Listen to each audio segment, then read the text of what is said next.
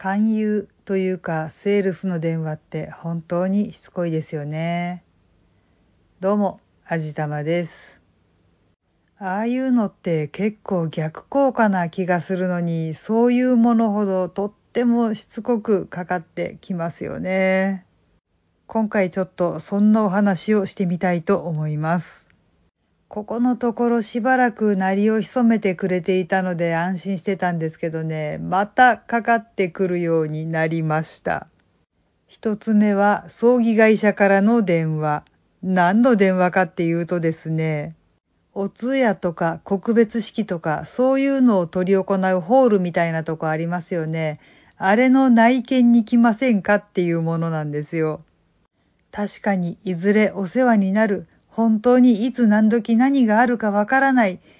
見ていて損はないのかもしれない。知れないけど、やっぱね、そこら辺はちょっとできる限り触れたくないなーって思いませんか？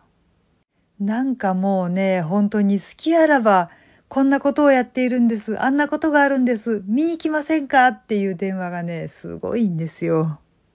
なんかね、ちょっと表現が難しいんですけど、うーん、これはちょっと今私の心がだいぶささくれているから、ちょっとひねくれてうがった見方をしてしまうのかもしれないんですけど、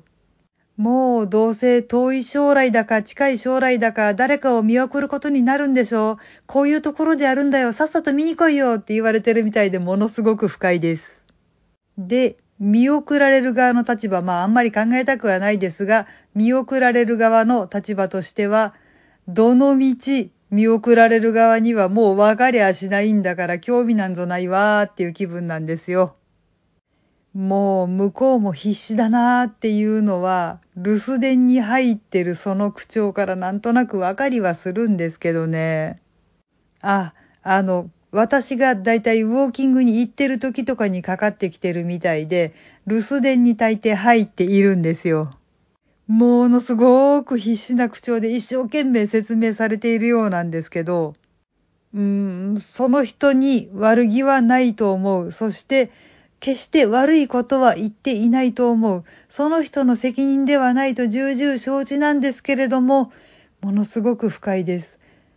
鬱陶しいからもう二度とかけてこないでって言いたいところではあるけど、もう絶対頼まなきゃいけないっていうのは目に見えているわけでね、遠い将来なのか近い将来なのかわかんないけど。だからあんまり無限にできないわけなんですよ。一応だからうっかり取っちゃった時とかに、やんわり断ってはいるんです。あんまりそういうことは考えたくない。大事なことだって分かってるけど、あんまり考えたくないからそんなにしつこくかけてこないでって、オブラート50枚ぐらいに包んで行ってみたことがあるんですけど、ダメですね。まあ、嫌な言い方だけど、向こうも商売なわけだし、顧客を捕まえようと必死なわけだし、もう、とりあえず困ったもんなんですよ。多分これからまたガンガンかけてくるんだろうなぁと思うと気が重いですね。で、もう一つは、ワインの会社なんですよ。私も夫も実はお酒ほとんどたしなまないんですけど、今年の初めぐらいにたまたまちょっと立ち寄ったお店ですっごく美味しいワインを試飲させてもらって、気に入ったので何本か買ったんですよね。そしたらそれ以来まあ、それはそれはかかってくるかかってくる。本当に何かことあるごとにね、いいワインが入荷したんです。ぜひ飲んでいただきたいんです。いかがですかってね、家電とスマホの方と両方にガンガンかかってくるんですよ。まあ幸いにして私はスマホの方の番号を教えていなかったんですけど、ワインを買うときに案内を送ってもいいですかみたいな感じで聞かれたので、とりあえず夫が自分の名前と携帯の番号を登録しちゃったのが運の月。本当にもうちょっと口悪くてごめんなさい。ふざけんなっていうぐらいね、かかってくるんですよ。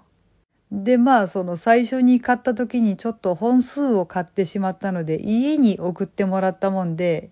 家電の番号も登録しちゃってるわけなんですけれどもね。その時もまあ、夫の名前で登録していたもので、ご主人はいらっしゃいますかって大抵かかってくるんですけれどもね。いないですって言うと素直に切ってくれるんですけど、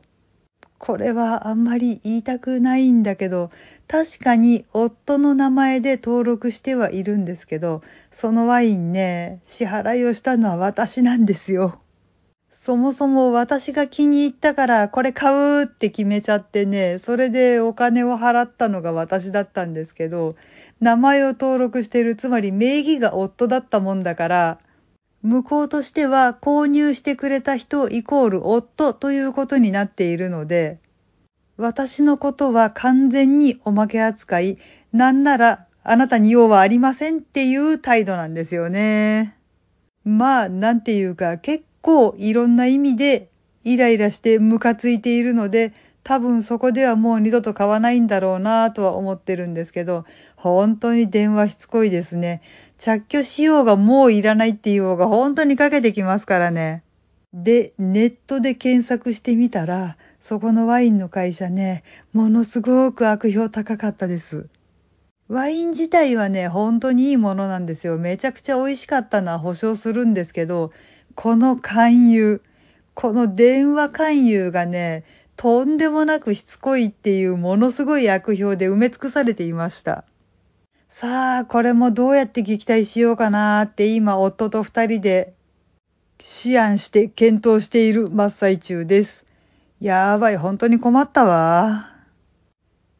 はい。というわけで今回は電話勧誘本当にしつこくて困っていますっていうお話をしてみました。この番組は卵と人生の味付けに日々奮闘中の味玉のひねも姿りでお送りいたしました。